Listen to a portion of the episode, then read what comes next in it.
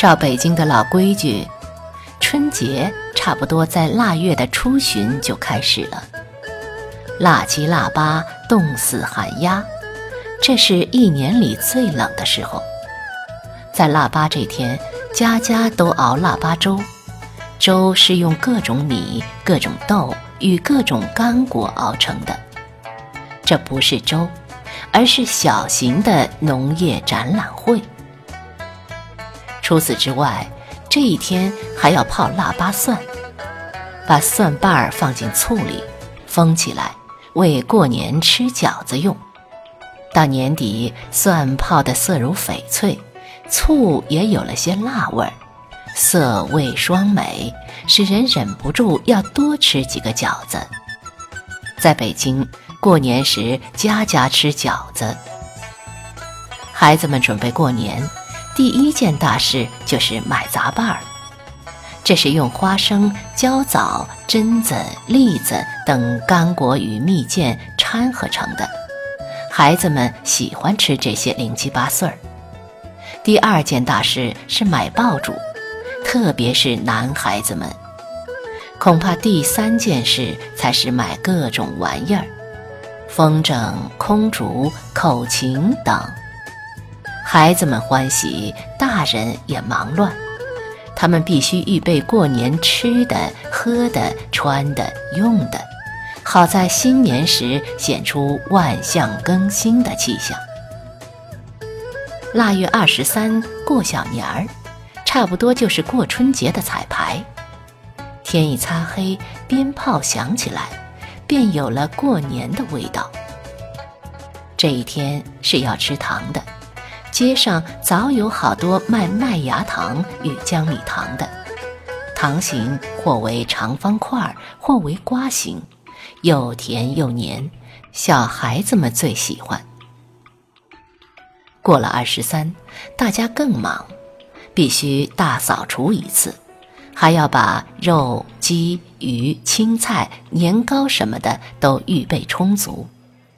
店铺多数正月初一到初五关门，到正月初六才开张。除夕真热闹，家家赶做年菜，到处是酒肉的香味儿。男女老少都穿起新衣，门外贴上了红红的对联，屋里贴好了各色的年画。除夕夜，家家灯火通宵，不许间断。鞭炮声日夜不绝，在外边做事的人，除非万不得已，必定赶回家来吃团圆饭。这一夜，除了很小的孩子，没有什么人睡觉，都要守岁。正月初一的光景与除夕截然不同，户户都上着板子。门前堆着昨夜燃放的爆竹纸皮，全城都在休息。男人们午前到亲戚家、朋友家拜年，女人们在家中接待客人。城内城外许多寺院举办庙会，小贩们在庙外摆摊卖茶、食品和各种玩具。小孩子们特别爱逛庙会。为的是有机会到城外看看野景，可以骑毛驴，还能买到那些新年特有的玩具。庙会上有赛马的，还有赛骆驼的。这些比赛并不为争谁第一谁第二，而是在观众面前表演马、骆驼与骑者的美好姿态与娴熟技能。